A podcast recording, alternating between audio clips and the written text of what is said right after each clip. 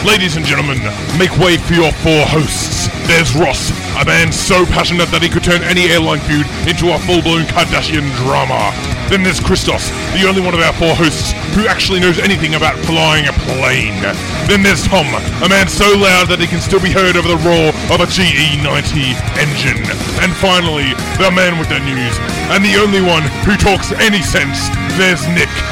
This is the Radio Runway Podcast. Hey everyone, welcome to episode three of the Radio Runway podcast. We hope you've all been enjoying it so far. We've got a lot in store for tonight's episode. Boys, how are we feeling? I'm doing well, man. I'm doing well. Amazing. Mate, it has been a long two weeks without this podcast. I have Definitely to has say. been. Mate. Very good. Well, boys, I thought I'd start off the episode by going through our usual housekeeping from the last two weeks. Obviously, a few things have happened. Let's start off with the fact that we went to the Avalon Air Show. We made our presence known there. I wouldn't actually mind going around and hearing the highlight for each of you of the air show. So, Nick, The highlight of the air show. Now, I went on the Friday. I was lucky enough to see two FA18s in conjunction with a Qantas A330 going tandem. They did two flyovers and then they landed. That was absolutely awesome to see some commercial and some military aircraft all together. What about you, Christos? Yeah, no, that's really cool, Nick. Yeah, unfortunately, I missed that, but yeah, that would have been awesome to see.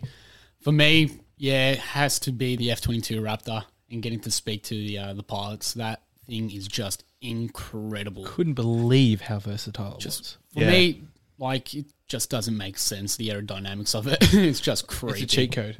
Legit Chico though. Yeah. the way just flies, it's incredible. Mm. Ross, Yeah, I also went. I went on the Friday show, and mate, the highlight for me seeing not one, not two, but three Jetstar departures. Oh yes. Actually, um, Christos and Tom, you guys went on the Saturday. you That- guys managed to see that- a Bonza that's my 737 highlight. Max 8. yes, That's we did, my Tom, didn't we? highlight. You know what? It's funny. Like, yeah, it's it's a fairly militarized air show, and I loved seeing the KC-10, KC-30, mid-air refueling demonstration, all of that, and yet somehow that Bonza 737 Max right at the end of day four, uh, day two on the Saturday.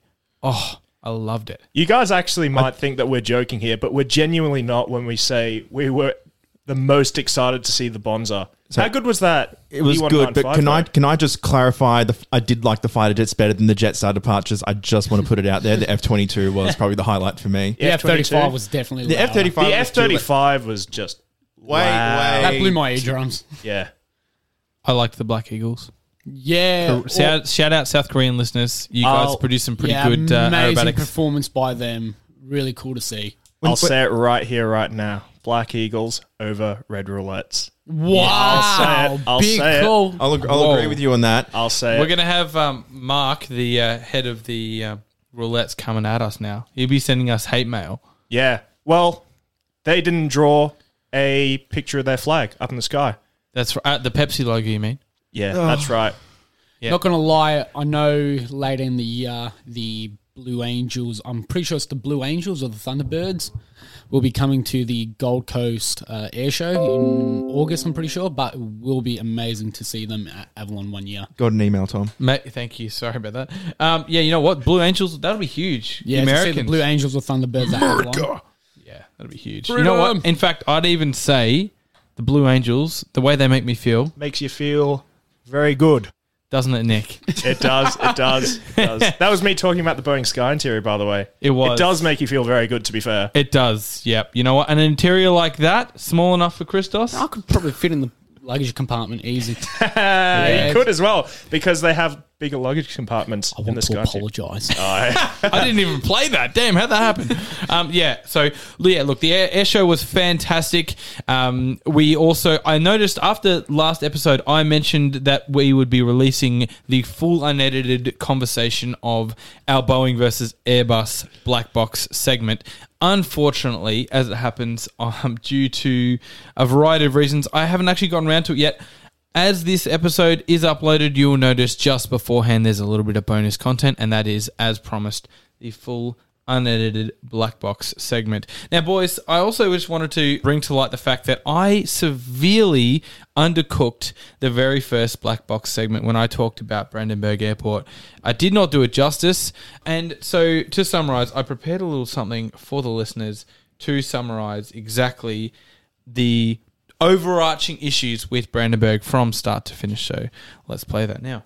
While airports can sometimes be confusing, they are almost always functional enough to operate regular aircraft movements. But in Germany, there is an airport that has so many issues that the government is considering shutting it down. Brandenburg Airport was designed in 2002 and slated to begin construction in 2006. It was supposed to be ready to open in 2011, and yet it didn't open its doors until nine years later in October of 2020. The troubles began from the very beginning.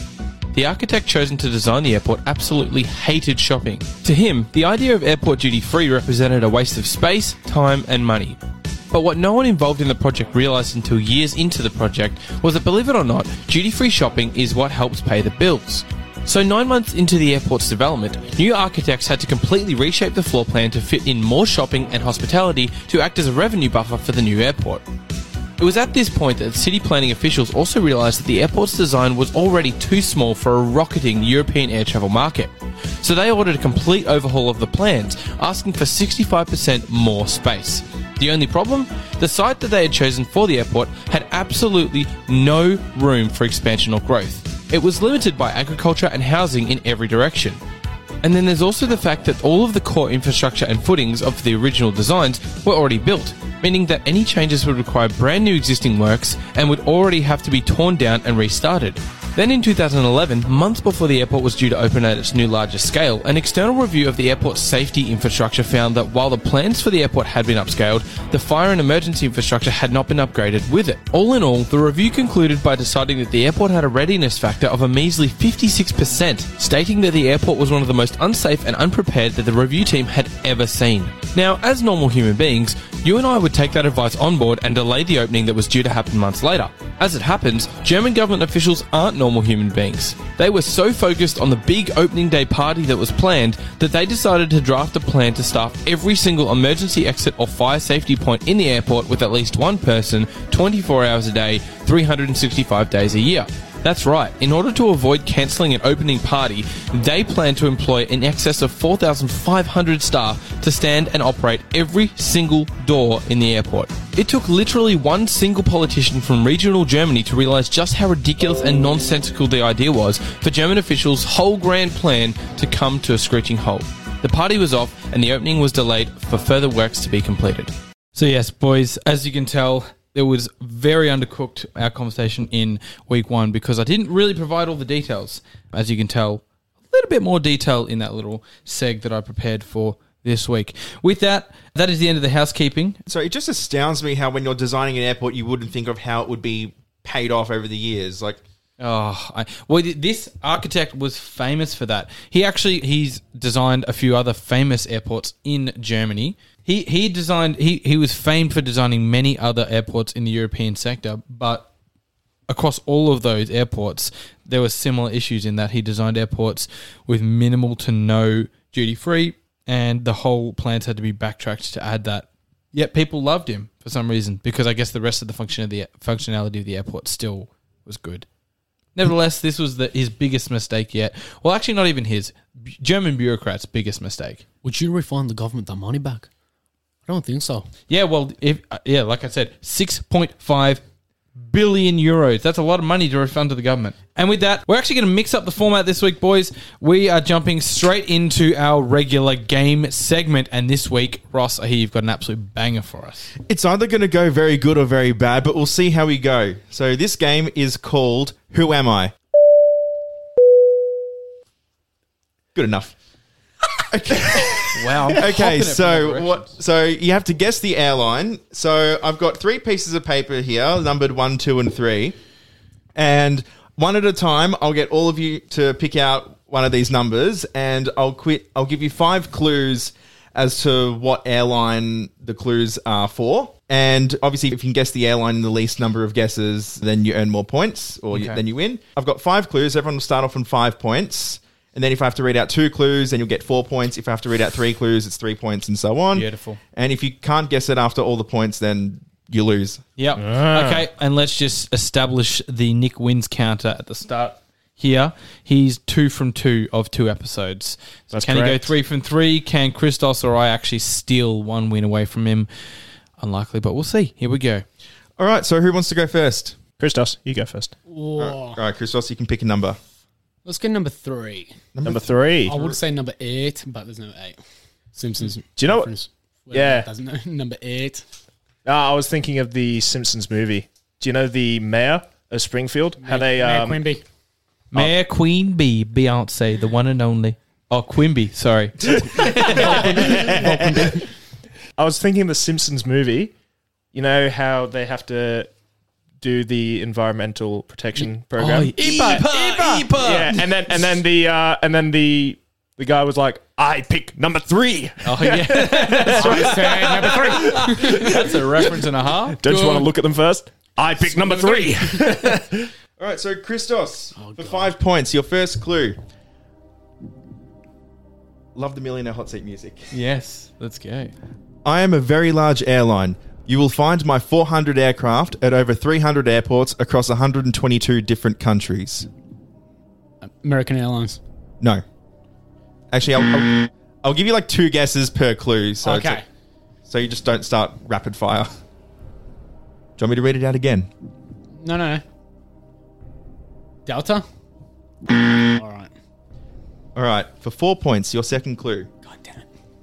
Pick a plane and I operate it.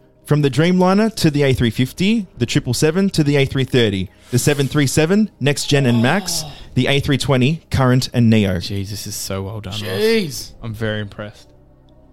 You can't guess, you've seen it. I know, but I'm just looking at it, it's unbelievable. Can I just interject and say, Nick, do you have a rough idea already of what it is? yeah, I do. Yeah. Oh my gosh. Can you just text it to me? No, no, no, no, no. no. Man, they have pretty much every goddamn aircraft. No, I, you're th- not. I thought it was that, but no, they you're don't not. have. I'm going to take a. s- You know what? I'll Yeah, go to clue take a swing. three. What? You'll go to clue I'll go three? to clue three. Okay, he's going to clue three.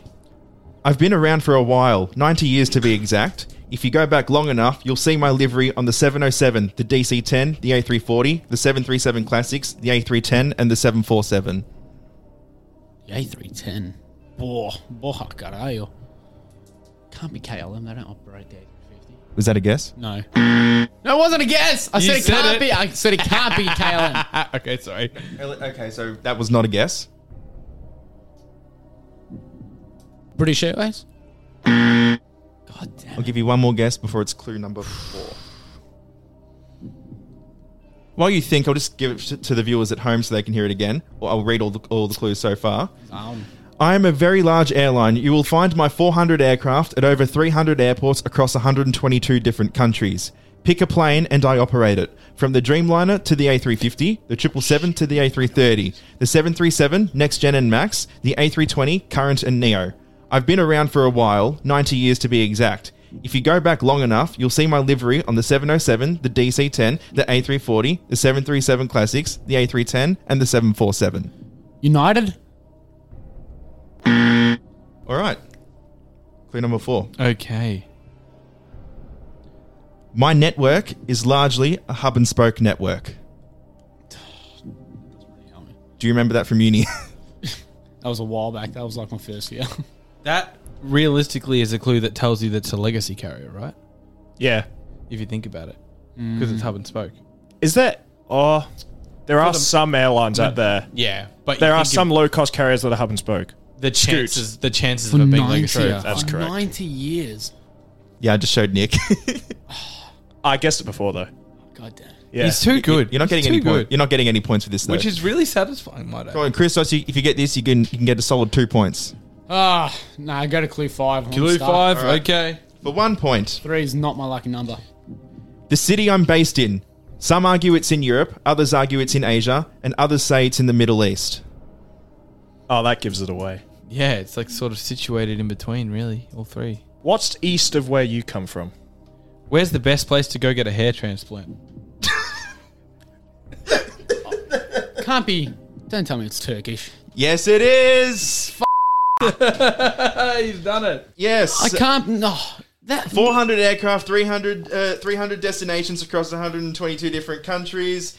Pick a plane and they operate it. The Dreamliner, the A350, the 777, the A330, 737, the A320. They used to operate the 707, the DC-10, See, the 340. It was it was it first started in 1933. I didn't. That's why I said don't tell me it's Turkish because I did not know they've been around for that long. Yeah, that- They that- had that That is crazy. When you said they operated to 122 destinations, the penny dropped for me. because you did a uh, an I did, I did, I did an assessment on them. assignment on it. To be Okay, fair. Nick actually, Nick actually studied them for a big which is which is exactly So he knows why the it's inside- I'll let you I'm keep t- that one now. You know what? Then I'm Well glad I took. I'll tell you a that, fun 'cause fact about thank Turkish God he didn't Airlines. get it. Yeah, they go on. fly Yeah, to the most amount of destinations out of any airline in the world. That's Damn. why I thought it might stump you guys. Yeah. but also used- they used to operate absolute DC-10. absolute heaven send that Nick didn't pick that one because that was that Yeah. 122 destinations. That was on the five pointer. That was on the first Yeah, clue. the fact that I chose Yeah, I this know, and took I it know. away from Nick makes me happy. I actually thought Lufthansa, but then I saw 737s. I was like, ah, no. Now, of the airlines that I've done, that was the one I was hoping Nick wasn't going to get. So,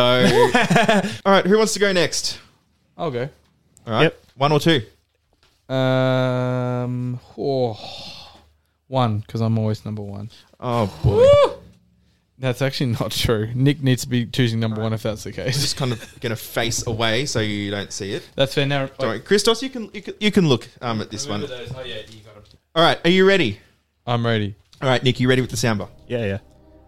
All right, Tom, for five points. Size doesn't matter.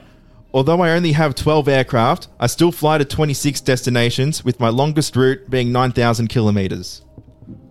I'm gonna jump straight in and say Oman Air. No. Okay, I get another guess, right? Yeah, I'll give you one more. Okay. 9,000 kilometers.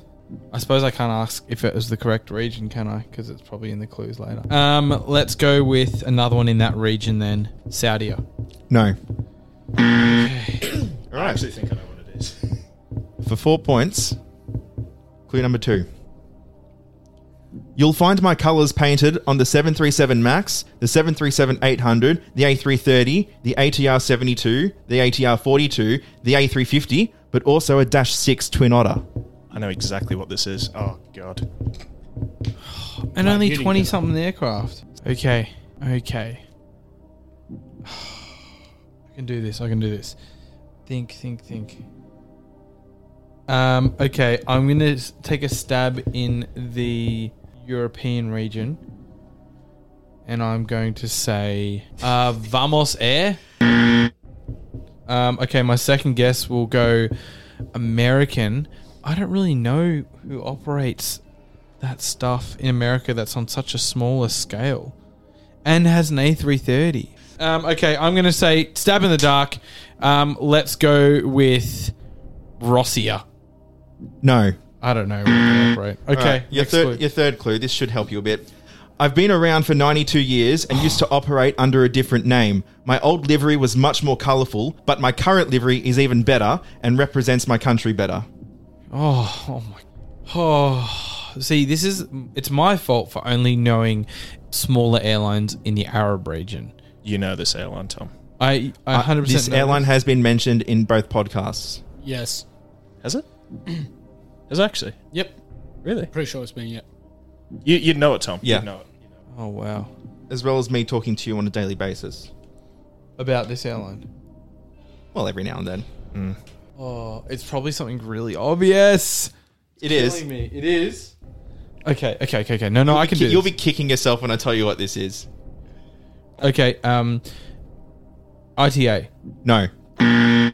Okay. I think they've got more than 12. They definitely have more than twelve. They have A320s, not 737s, by the way. Yeah, yeah. Sorry, good point. No, come on. Okay. Um, my next guess is going to be Cebu Pacific. No. Your fourth clue for two points. I can't speak for everyone, but it's safe to assume that all passengers on my planes are traveling on holiday. Low cost carrier to a place that is good to go to holidays to. Oh, is it Batik Air? No. Also known as Malindo. I have uh, beef cheek. I do have a beef cheek, and it's in my brain right now, stopping me from answering. Iran Air. I don't know. All right, your last clue. My entire network is over the Pacific Ocean. Oh wait, you said A350, didn't you? I'm such a twat. I've been ruling them out every single process. It's Fijian. Yes, you got it. Mate, I kid you not. I'm sitting there. I'm literally sitting there after the second clue going, oh yeah, but Fijian have more than that. Oh no, but Fiji have way more airlines than that. No, they Seven three seven You have way Max. more airlines than that. By the way, Aircraft, aircraft, sorry.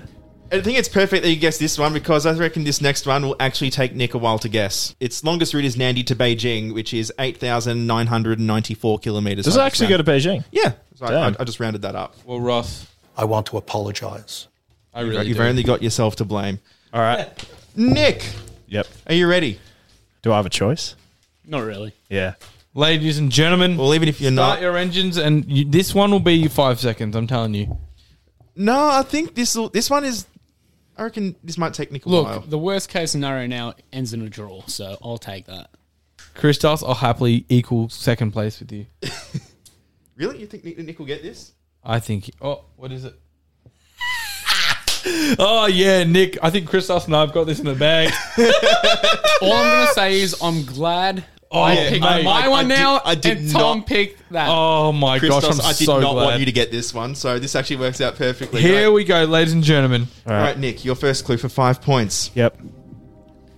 I am a low cost airline based in East Asia. Air Asia. Vietjet.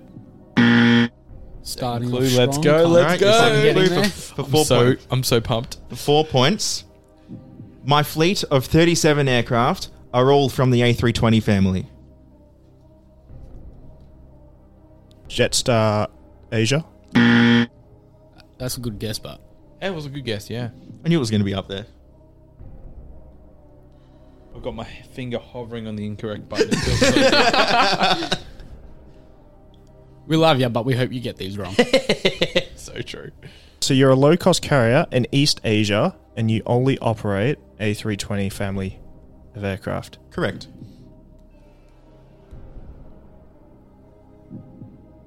This music is so good for the intensity. I know, right? Damn. I'm getting nervous. I got goosebumps. You've actually stumped me, mate. Um, Yes! Oh, that is exactly what Wait, I wait, wanted. wait, wait. Ex- exactly what I wanted. I, that is, I am complete now. I've stumped, I've just stumped goes Nick. to show how much we suck at this. HK Express. No. do it. All right, Here we go. your third clue. It's got three more. Although I do fly internationally, majority of my network is domestic. CityLink.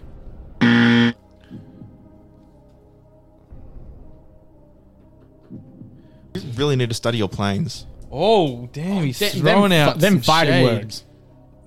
Just go on to the next one. I'm Actually, not. maybe I'm the not. I'm not. fifth I'm not. I'm, I'll go All on to right, the for two for two points, my headquarters is in Osaka Kansai Airport. Oh God, Tom, can we walk away with a draw? Jetstar Japan. No, Thank God. We are one guess away from a draw, Chris. We How are you one- feeling? How you feeling? I feel like I'm top of the world at the moment. I'll tell you how I'm feeling. you'll definitely get it on the Makes fifth you clue. feel very good. Very good indeed. Makes me feel very good. Juneyao Air. No. All right, your fifth clue. I've, I'll read them all together, and you'll watch the gears click. Here we go. I am a low cost airline based in East Asia. My fleet of 37 aircraft are all from the A320 family. Although I do fly internationally, majority of my network is domestic. My headquarters is in Osaka Kansai Airport. I am named after a fruit. Read the rest of the fruit clue. No. Peach. Oh. Yes. I'm an idiot. Oh, boys. Oh, you know what? I really need the celebrate good times bit. Celebration. I can't see you, ladies and gentlemen, but Okay, you're all seething with me now. feels good to walk away with a draw. Nick, it's been a pleasure. I thought Tom would have gotten that one because. Oh, you've been to Japan, haven't you? Yeah, I've been. Just, no, not yet. Oh. I, s- I saw it so much when I was there, and I thought, oh, wow. This is me and Christos right now. Yeah. Yep. We Hey, just you drew actually with Nick. haven't beaten me. we just drawn drew with with me. Nick. Hey, we still won a week. Yes, Let's but go. The mental breakdown that you had makes us all winners. Oh yeah, baby. I'll let you keep that. Do some studying. I'm gonna say it again. We are horrible friends. Nick, well, no, honestly, Nick, that was a hard one. I got the hardest one out of them all. That is why I said I'm glad I got. I got the Turkish hardest one out of Airlines. them all. Episode three, yet another banger of a game. We'll have to bring that one back, I reckon, at some point in the future. But for now, let us go straight to the news with the only man who talks any sense. It's Nick. Thank you very much, Tom. I really appreciate that intro. We actually need to make a soundbite for the news intro. We'll figure something out in the next coming episodes. First thing in the news, I want to talk about Lufthansa. Now, it's a bit of a German theme today, I must say, because obviously, Tom, you brought back Brandenburg Airport. I want right. to talk about Lufthansa. Ooh. The Lufthansa Group have ordered 22 new aircraft. This includes five A350 900s, 10 A350 1000s, and seven Boeing 787-9s. I'm assuming that all of these will actually be going to Lufthansa itself and not the airlines within that group. What do we think, fellas? I think it comes at the expense of something really good and something really bad. I think it comes at the expense of the A340, 600, and 300, 300, yep. series, which Yep. I think is well overdue. They're gas guzzlers. Time to go. Bye bye. No coming back. Sorry, mate. But they are one of only three three airlines in the world. Actually, this is something that an avid listener, my father, wanted me to ask you guys Yeah. quickly, but there are three airlines in the world that currently operate the 747 400 You're gonna make me tear commercially. up, Tom. What's what is the third airline? We've obviously got Korean Air and we've got Lufthansa. What's the third airline? You know it, Nick. Air China. There we go. And that you meant the 800, by the way. Yeah, the 800. Sorry. Yeah. Anyway, Anyway, I was going to say I was only thinking the 400. I'm, Look, not, the- cry- I- I'm not crying. You're crying. Well, Yeah, Lufthansa I know. operate the 400 actually as well. yeah, Actually yeah, do. yeah, I know, but They I just operate- couldn't think of any other airline that op- still operates. the- I told my dad. I said, "I'm telling you, Nick will know it straight away," and you did. Um, I do want to mention Shout that- out Scott Conway. That's it. Shout out, Scott. The only reason that I mentioned the 747 is, as you just mentioned, Nick, these this order comes at the expense of the 747. Some of them will be phased out, which sucks because it's, as you mentioned in episode two, Christos, it's an airline that the people love and still to this day love. You love. Everyone, everyone loves it. It's an Look, icon. there's a reason it's been named the Queen of the Skies, and it's there's a reason why there was so much publicity and media releases when it had its final flight here in Australia when Qantas um, sent her off. So yeah, I think for especially for those who are really into aviation, love aircraft, it did hit a hit a soft spot when we got to see her go. Now, what I've heard is Lufthansa have actually come out and they have revealed a new cabin product, and it ranges from first class to economy class. And they have stated that they will put it on their 747 8s. So it's not the 747 8s that will go, but the aircraft that will go is the A380 and all of the A340 variants. So the 747s are here to stay. The 800s, that is, really? not the I- 400s. I- uh, okay, the 400s will. the will go. will go, the 800s Okay. will stay. For Yeah. a second there, okay, that's good. That fits what I was reading about Lufthansa because I was going to be confused for a second there. I thought they meant they mentioned something about the 747s being phased out, but if it's just the 400s and the the 800s are staying on, which makes sense, right? Because the farewell event, didn't the CEO of Lufthansa come up and say it's an aircraft we want to utilize and operate commercially well into the you know, yeah, the, of 2030s. They're invested right. in it. They're going to put their brand new product in it. Absolutely. So, you know what? With that in mind, I I have to say thank you, Lufthansa, keeping such a great aircraft alive. And I'm actually happy that they're introducing 350 more more 787s and 350s into the fleet. Time to get rid of what is basically the equivalent of a 1994 Holden Astra, still operating commercially. So, yes. You got rid of your uh, Toyota Corolla Today, today. today was a sad day. I too phased out a major mode of transport. Um, I phased out the good old 2009 Toyota Corolla sedan, silver, lovely color. Sad to see it go. Cheeky little 500 on the side, but yeah. It was the pox box. the pox box. Hey, that served me loyally through many speeding tickets. We do not promote speeding on the podcast. We do not promote speeding on the podcast, do we? Overspeed, overspeed. Overspeed. Overspeed. pull up. Whoop whoop. uh yes. So yes, no, it's good. I, I think good news from Lufthansa on that one. Yeah, yeah, yeah. You mentioned Lufthansa's CEO Now, the Lufthansa Supervisory Board have extended the contract of CEO Carsten Spohr by another five years. They must have heard his magnificent speech on the 747. I've Either that myself. or Lufthansa shareholders discovered that Making money is actually a good thing. you never know. You never know. That's this refund week's the government that money back. Of course you won't. Of course you won't. This that's this week's Alan Joyce soundbite. One new every week, as you well know, and this is this week's one. Making money is actually a good thing. And that, of course, is Making from his money is actually a good press thing. conference talking about. That is, of course, his press conference talking about the profits with Qantas this year. Sorry to interject. Finally, the last thing I want to talk about Lufthansa this week is that the group continues talks with ITA in acquiring a majority stake in the airline. They're also looking at investing into TAP Portugal, in which the Portuguese government intends on privatizing at least 50% of the airlines. According to our man Carsten Spohr, who we just mentioned earlier, the priority is to acquire ITA first, as they see the Rome Fiumicino hub as an ideal gateway to serve the southern hemisphere flights. And by this, I'm assuming they mean to Africa and South America. Unfortunately, probably not Australia, although I wouldn't complain if we did see that big blue A350 on our shores. That would be nice. So, what do we think? is Could be actually wrong, a but good today thing. I could be wrong, but did the Lufthansa used to fly here. All the airlines used to fly here. KLM used to fly here. I think Air Olympic. France, yeah, Olympic, yeah. What's I think Olympic? Genuinely, what is Olympic? I don't know what It that is. used to be pretty much the Qantas equivalent in Greece. Yeah, I was. wow. It was the main carrier. Now the main carrier carrier there is Aegean Airlines. Oh wow! Yeah, I was tossing between doing that for my game, but I thought better not.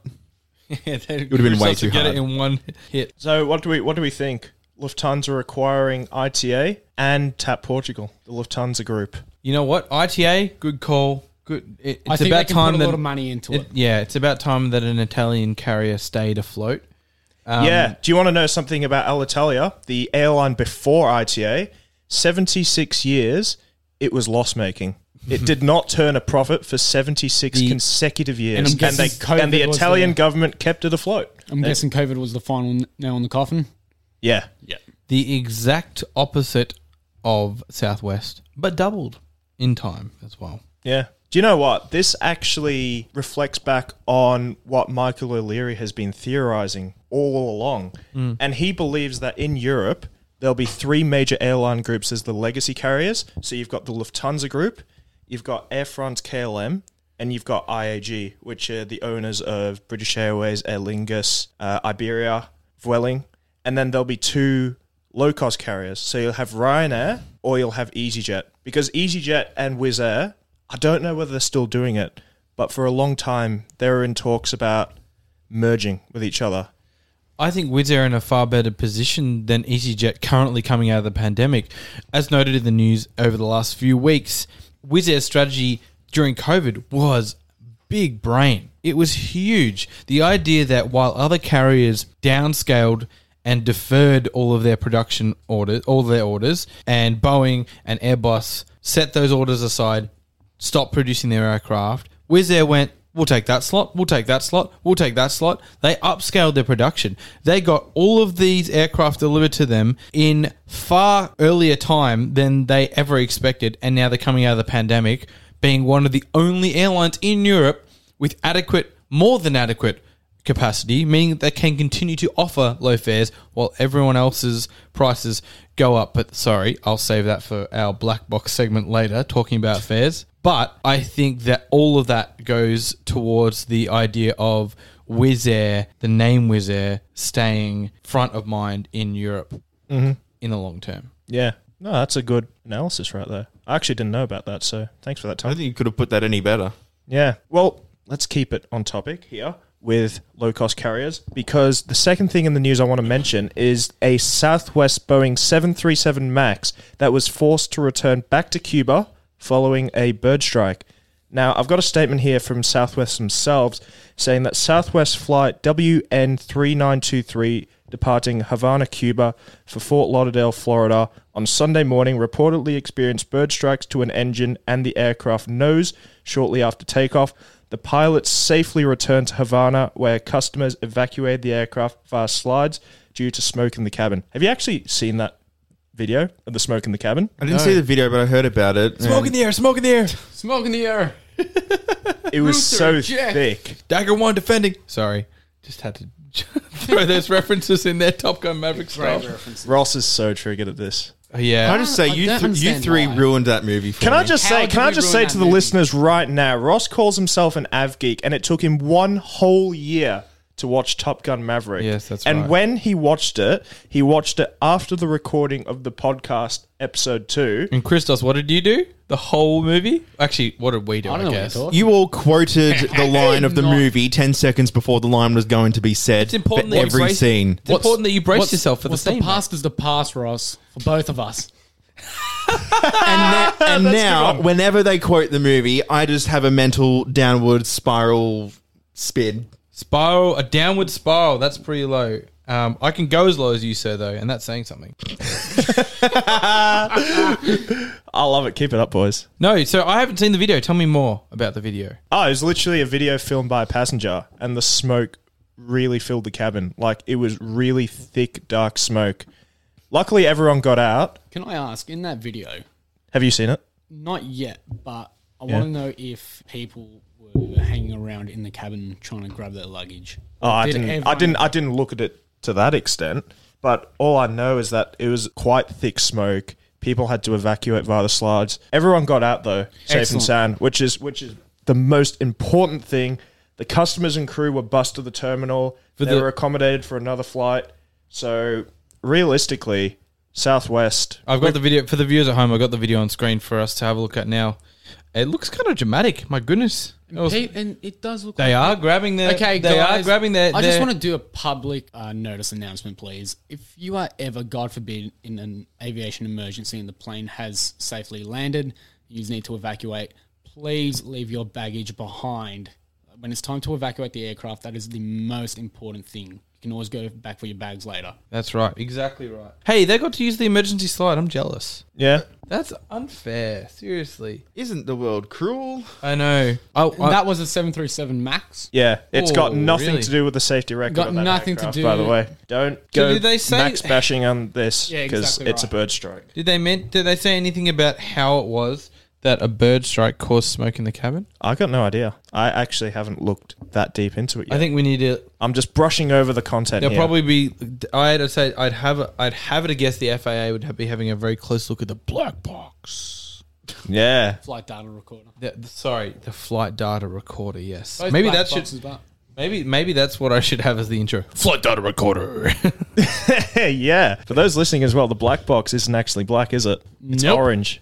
Bright orange. Yeah. Really? Sometimes it's black if there's been enough fire. Oh, man. So yes. Bit of info for the viewers. The reason it is orange is so that when it is in the recovery stage, uh, search and rescue or recovery teams can easily spot the uh, flight data recorder and voice recorder. That is interesting. I had no idea about that. I just thought I assumed it was because of the TV show Orange is the New Black. no, no, it's easier to spot. By the way, black box just sounds much better than orange Oh box. yeah, Yeah, that too. mate. The orange box. We've segment. recovered the orange box. We've box. recovered the orange box. That's right. Finishing up the news, I want to say big up to Southwest Airlines. They handled it professionally. Everyone got out of that incident all good, and they managed to get to Fort Lauderdale, albeit a few hours later than scheduled. But I don't think the bird was all good, but Ross. True. yeah, rest in peace, bird. Birds. There are a few actually. That's true. Smoke and red confetti. Mm. That is the end of the news segment, and it is now time to hand over to myself because oh! I will also be doing the black box segment this week. That is an absolute plot twist. Black box. Thank you for that, Tom. Now, this week on the black box segment, I want to address probably the most asked question to airlines in the post pandemic world, and that question is why are the price of airfares so much more expensive now than they were pre COVID? Now, we've all seen the comments online on Facebook, on Twitter, on Instagram. Probably not the best places to look for proper information. But you hear people bashing airlines saying, you know, they're raising prices for CEO bonuses and to quickly recover the the losses that they made over the past three years. Now, to be fair, we'd be lying to you if we said that these claims were 100% false. But I guess today what we want to address are the key underlying factors which are causing these rising airfares. Now, I actually personally want to narrow it down to two elements. Number one, we have the rising cost of fuel as a result of the Russian invasion of Ukraine. And number two, we've got airlines that are struggling to bring capacity back, whether it be aircraft or whether it be labor, back to pre pandemic levels. So, starting off with factor number one, that's a pretty obvious one. You know, we all have cars here, right? We all pull up to our local petrol station. Uh, well, well, Tom, not actually, anymore. as of a few hours ago, not all of us, Yeah, but the listeners at home, lots of uh, car drivers. lots of car drivers, yeah. Probably pull up to the petrol station, look at those numbers tick away as they keep going up and up and up and up and up. It's expensive, isn't it nowadays? It's so expensive to fill up your car. And the same goes with aircraft, you know? And I'll give you some actual numbers. So I've got the figures here from the International Air Transport Association's Jet Fuel Price Monitor. What an absolute mouthful. But very reliable source. JFPM. Yes. Thanks, Tom. Thank Nailed you. it. I will continue to abbreviate everything you say. Continue. Jet fuel, JF, is currently at $107 US dollars per barrel. Now, That's USD for everyone listening. thank you, Tom. Keep No at it, mate. Thank you, Making Nick. money. You're It's doing actually a good very, thing. very well. Making money is actually a good thing. Making money is actually a good thing. Thank you, Alan. Well, that's definitely down. It is definitely down from the past few months that we've seen. It still represents about a 26% increase in the cost of fuel compared to the highest recorded fuel price in 2019, which is around $85 a barrel. So we got to look at the financial state of the airlines. You know, over the past three years, the entire airline industry lost $220 billion. That's equivalent to nine years worth of profits. So, putting it straight, unfortunately, airlines are not in the financial position to be able to absorb any of these additional costs. So, part of that price increase that you're actually seeing comes from the fact that airlines are simply passing down their increased costs because they are not in position at the moment to absorb them. So, that's that's number one. Number two is a bit more nuanced in my eyes, and it's got to do with airlines struggling to bring back capacity, particularly in the long haul segments. Now, realistically, since the COVID restrictions have eased across the world, particularly here in Australia, we've seen this huge pent up demand, and that demand is primarily from leisure travelers and a category that we call in the aviation industry as visiting friends and family. Uh, that's VFR. Also, not to be confused with the other VFR, which is visual flight rating. Rules. Visual flight rules. Goodness me. See, visual hey, flight- I'm sorry, visual I'm not the flight only one of the four hosts who actually knows anything about flying a plane. so, thank you, Christos, for correcting me on that. Yeah, Yes, well, thank you, Tom. VFR, that's correct. And what we're actually seeing, which is very interesting, are these these leisure travelers and these VFR travelers, and they're actually booking themselves into the, the premium cabins. So they're actually paying their hard earned cash and they're upgrading themselves into business, into first class, into premium economy class. But that has absolutely nothing to do with what I'm saying today. But what I'm saying is we saw this huge jump in travel demand and airlines they didn't expect it and they're on the back foot. They don't have enough fleet out. They've had to ground or sort of let go of a lot of their staff just to keep financially afloat.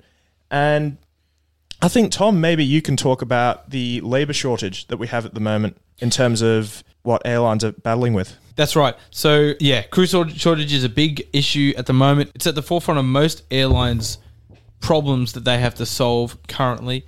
It goes hand in hand with a few things. The firstly being the Great Resignation, and that comes about that comes with talking about what employment looks like in 2023. There's been many different psychologists and specialists that have analyzed what the job market looks like in 2023. And a lot of them have said that due to the coronavirus pandemic, there has been a wave of people quitting their jobs, which has led to employees to rethink how, why, and where they work. Probably the most notable point of that, it's summarized in the line it's not just about getting another job or leaving the workforce, it's about taking control of your work and personal life and making a big decision, resigning to accomplish that. Uh, and that comes from psychologist Anthony Klotz. And he- makes a very good point there. a two year break off work allows you to completely shift your mindset away from I'm doing this to make a living and more towards what do I really want to do in life. I have a two year break to reset and decide exactly where I want to end up. And there's been a few great publicized examples of that. We have flight attendant Emily Capewell. She was on um, Jetstar Newsroom's press release in 2022 she left the company because during the COVID pandemic, she had discovered that she was very good at making cakes.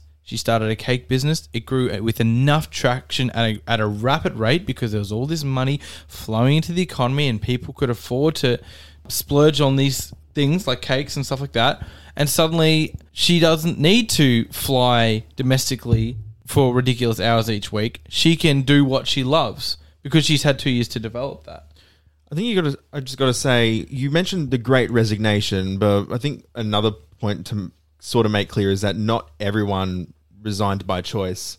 Uh, or there was a lot of encouragement for. Well, that's right. Taking That packages. goes that goes into my second point, which is that over fifty percent of all airline employees in Australia are on casual based contracts. More specifically, if we hone into cabin crew contracts, the idea of a casual contract is a double edged sword. It really is. Because while the contracts are more versatile and it allows airlines to crew their aircraft and operate airlines with a with good KPIs, on time performance, all the rest of it, because of how versatile that contract is. It also means that the employees have the right to decline shifts. The employees have the right to be more open with their work schedule and and the workplace like the the employers have to accept that.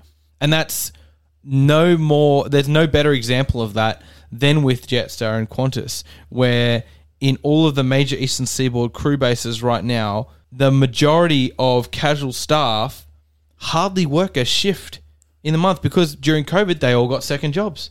They all had to diversify their employment. So suddenly you come out of covid and these second jobs are no longer secondary they're primary.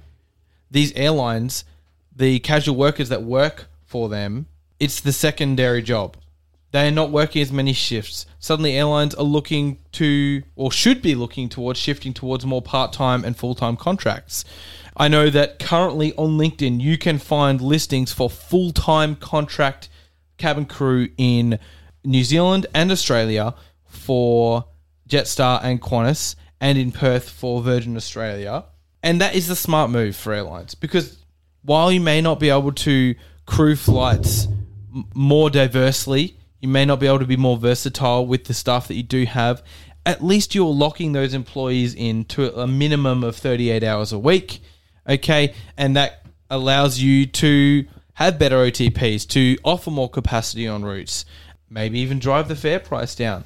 But the center of the issue with crewing flights and ground staff and operational staff right now comes from the COVID pandemic allowing people to reset and discover that they there's more to life than being a part of an airline. Yeah, exactly right. And I believe that a lot of the people who originally were in airlines that didn't come back didn't choose to come back to airlines because they maybe looked at it as a risky choice. You know, if there was another sort of pandemic or another issue that would arise, they would be the first ones to lose their job first. so they right. moved to another industry, maybe like A more safe, a safer industry. Yeah, healthcare is a hugely safe that, that industry would right now. never ever shut down. You'd always have a job, regardless of sort of whatever happened in the world. exactly. You know? exactly. Yep. Totally So- agree. Thanks for that, Tom. The second thing that I Ladies want and gentlemen, welcome on board. This is Captain Tommy speaking. Would you like fries with that? that's brilliant. Thank you, Ross. Fast, fast Yes. food is also an industry that won't go down anytime soon. I'll That's be, true. I'll be known as Captain Tommy from now on, right? Captain Tommy speaking. pretty spot on. Because look, we can't Even operate. affecting the global pilot shortage, which is That's a big right. Part. Yeah. Also, pilot shortage in Australia. Again, every airline in Australia, or most airlines, currently advertising jobs for first officers, direct entry. Boeing has even predicted about 790,000 pilots will be in demand by the year 2037. And you'd have to think a huge percentage of that would be in the US, 100%. where they're current, aren't they currently trying to legislate the retirement age for pilots to be like older so that they don't have to Well, deal with this that. great resignation? A lot of Australian student pilots head to the States. I know Southwest um, love Australian pilots. Cathay Pacific also love getting us. Um, Cathay Pacific used to train their pilots in Adelaide. Yeah. Yeah. So, Oh, okay. And the thing with COVID was a lot of uh, a lot of students stopped their flight training because they were worried that it would be difficult to get a to get a gig with an airline. If not, how long is the pandemic going to go for? How That's long right. the training is going to go for? You know, Yeah. I remember at one stage we we all couldn't fly for easily three four months straight. That's right. You know, so all our skills did go downhill a little bit. You remember that? Do you remember those two Qantas pilots that were posted on Qantas's Insta in late 2021, where they showed these uh, captain and first officer and had a picture of them flying together on the th- on the seven three domestically pre-pandemic, and then had a picture of them both together doing like um, door-to-door Coles grocery That's deliveries together. It- Yeah. delivery drivers. So, y- y- hey, adapt and diversify. Yeah. Really. And isn't it funny how deep down the rabbit hole even this one small crux of the issue of of high fare prices, how deep you can go down this rabbit hole? You can go very deep. It's crazy. You can go very deep, and this is this is this this is only one section of it. We haven't even talked about airlines bringing back their aircraft from storage, which is what I actually want to talk about. So when 2020 hit, everyone stopped flying. You know, global restrictions started coming in. Countries started closing their borders. I mean, even here in Australia, the states started closing their borders to each other. Mm. Something that we we've definitely not seen in our lifetimes. That's right. At suddenly, all. suddenly we had a brand new republic, the Republic of McGowanville. Yeah, that's a Western Australia joke for all you guys that That's sort of right. flew over your head. This all meant that the demand for air travel and travel in general just absolutely plummeted. So what did airlines do? They sent all their well, all they sent most of their aircraft into storage. So you know, a lot of aircraft in Asia sent their aircraft down to Alice Springs. Qantas, for example, sent their aircraft to Victorville. You've got airlines in Europe like Lufthansa and Air France that sent their aircraft to Teruel in Spain. So these you, you, you come to a situation where you've got a lot of aircraft that have been stored on the ground for two years. And as I mentioned earlier, airlines have not had a lot of money. So we've got a lot of aircraft here on the ground who require maintenance checks. And when I'm talking about maintenance checks, I'm talking about check C's and check D's, stuff that takes months and months, right? And when the rebound happened, it rebounded globally. So what we have, right, are all these airlines in the world that all at once want to bring back their capacity, but the aircraft are not airworthy. They haven't got their checks in place, right? They need to get check C's and check check D's done. So they need to go to the maintenance facility. And everyone's going into the maintenance facility all at once, and the maintenance facility doesn't have capacity at the moment. Far out. So what we're seeing, right, is a long, long, long backlog in terms of aircraft churning through that maintenance facility to bring it back to be airworthy. So when you bring an aircraft back from storage, it isn't as simple as sort of going, yeah, we'll turn a switch and uh, you know, all good, we're good to fly. No, Absolutely not. to ins- because we've got to ensure the highest standard of safety here in aviation, right? So for an aircraft, it needs to go through inspections. It needs to be inspected for the structure, the engine, the aircraft systems, and all the avionics. And it takes time. You know, and- Christos, how long roughly would it take to wake up a 787 that's been in sto- half Oh, storage? to wake up. Oh, look, the systems will still be. You know, it's not like a, it's been a yeah, it's been a dormant aircraft, but the systems will initially start up properly and should be quick. But it's ensuring that those systems are working efficiently, that there's no Right. glitches in the system. You sort of have to, uh, if you will, you have to, have to sort of audit every element of the aircraft Oh, as it's- absolutely. to make sure it's look- functioning Yeah, correctly. hundred percent. Yeah, As right. Nick mentioned, it's looked at from head to toe, in and out, because even the slightest thing can cause catastrophic issues. I do want to mention that if there's any listeners that are keen to know more about the process of waking up an aircraft, there's a fantastic half hour long piece by ABC Insiders that covers the entire wake up process of a Cathay 777 parked in Alice Springs and they follow the journey of the maintenance engineers as they wake their the plane up and and how long it takes and every element involved and what happens after it's woken up. It is fantastic. Go on YouTube, half an hour long. You will not regret having a watch of that. I've not even watched that video. I actually might watch it after this. You could put it on the list. It's really good. right? What I do want to add as well, right, is we've got these aircraft, right, that were sent to storage. We got to bring them back, right? But what we did notice, right, at the start of the pandemic was airlines were very quick to retire a lot of their older fleet. Now, the 747 was a huge casualty of this, right? For example, I'll give you uh, I'll give you British Airways that retired 31 of their Boeing 747s right at the start of the pandemic. However, over the pandemic, they only received 12 wide body aircraft. So you're you've taken away 31 aircraft, you've put back 12 aircraft, and I don't know what the mass you've got you've got 19 aircraft you've got a 19 aircraft deficit basically. And these aircraft manufacturers, these OEMs, Airbus and Boeing, are simply not getting the aircraft out on time because COVID lockdowns are affecting their ability to manufacture aircraft. There's disruptions in the supply chain, as we've seen. Now, I'll give you an example of that, right? The Airbus A320 family has a backlog of over 7,000 aircraft. Now, at current production pace, it would take Airbus over a decade to complete all of that backlog. So, we're just not getting those aircraft back out in time. Which, ironically, on that point, they've said openly that they're hiring 13,000 people this year to upscale production and push out that seven year backlog in a in a quicker timescale. That is sort of the perfect time to, to relate back that Wizz Air example I mentioned about how there's a seven year backlog now, but yet the two years of production that Airbus had available, they were, especially in Europe, in those 320 uh, and those Neo factories, al- almost all of what they were building was Wizz Air orders because everyone delayed their orders because they didn't know what was going to happen in the pandemic. And Wizz Air were the only ones that took the gamble, and it's clearly paid off. That's my Yeah. note on that. That's a very good call, actually. Uh, we've also got to understand as well that manufacturing was slowed down due to the lockdown, so the amount of people that could actually go to work, Yeah. and you know that that slowed things down, and it all comes down to the s- disruption in the supply chain that we've seen.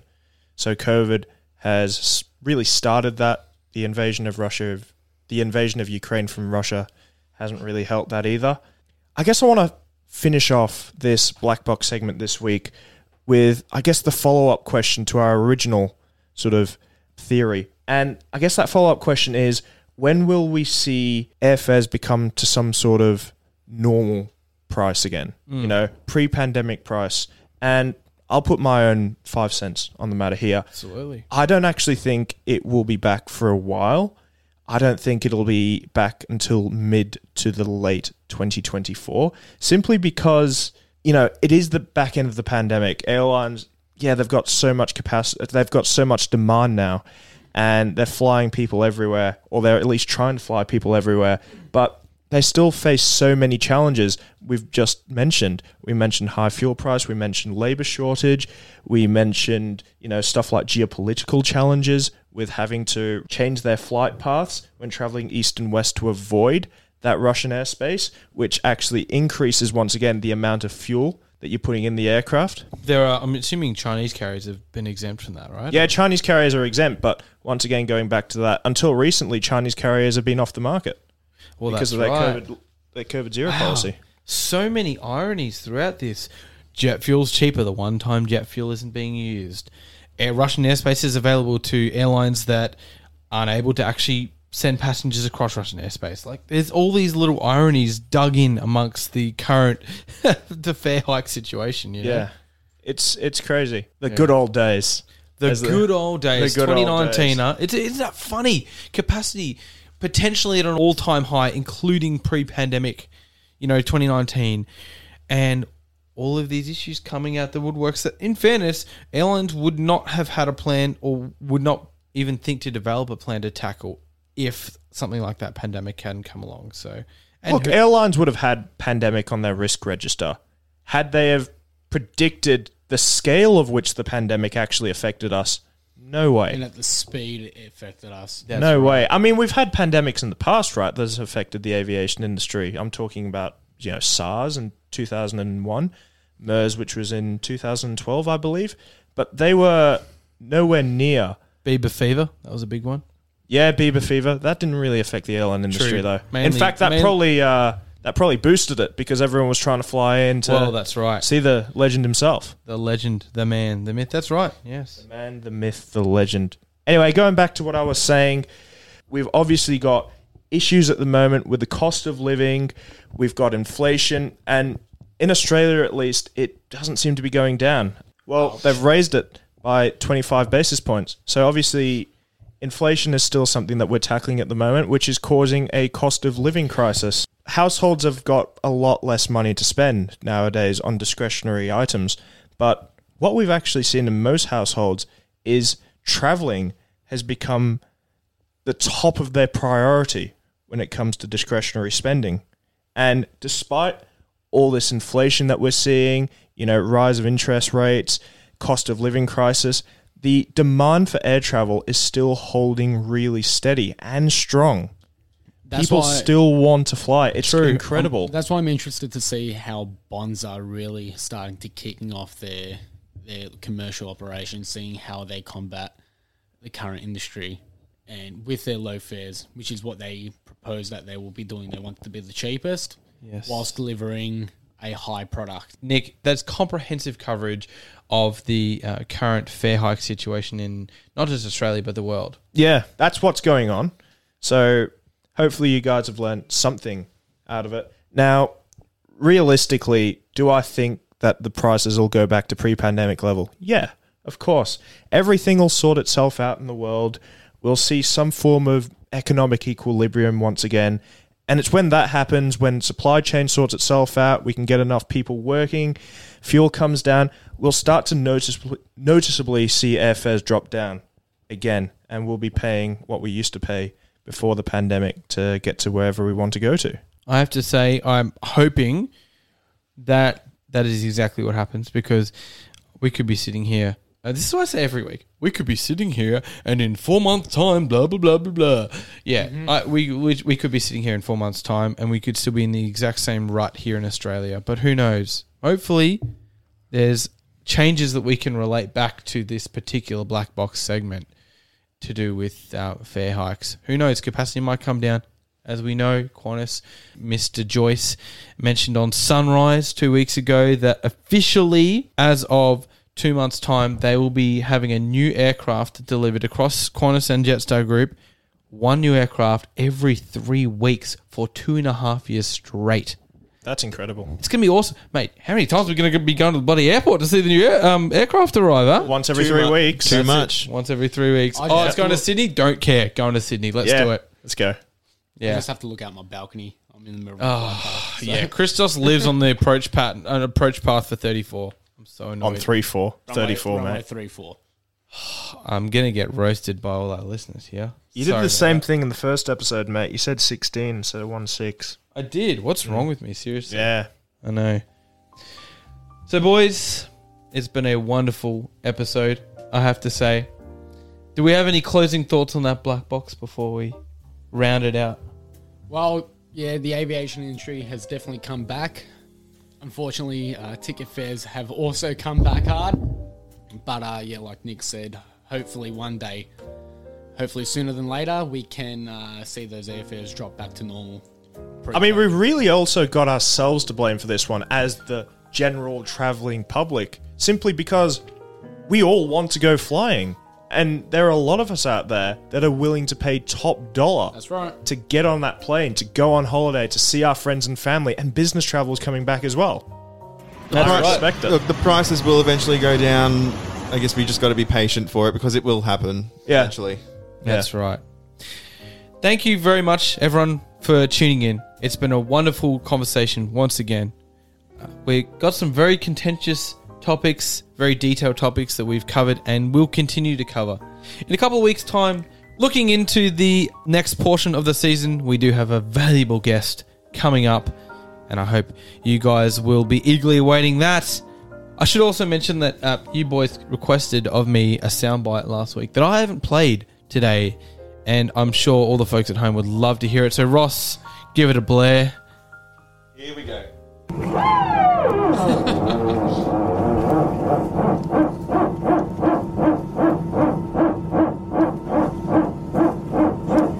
that, a dog? That, of course, is Nick's Who let dog. the dogs out? Who That- let the dogs out? That's it. That's what I say. Exactly. Actually, It was a I'm going good to put call. our challenge to our listeners. If anyone knows what that sound is, please message us on Instagram. Because we don't know either. That's it. the unknown sound. So, from all of us here at the Radio Runway studio, we'd like to say a thank you for getting this far in the podcast. Love our listeners and love talking everything aviation. And we'll see you in the next episode. Until Thanks, next guys. time. Thanks, guys.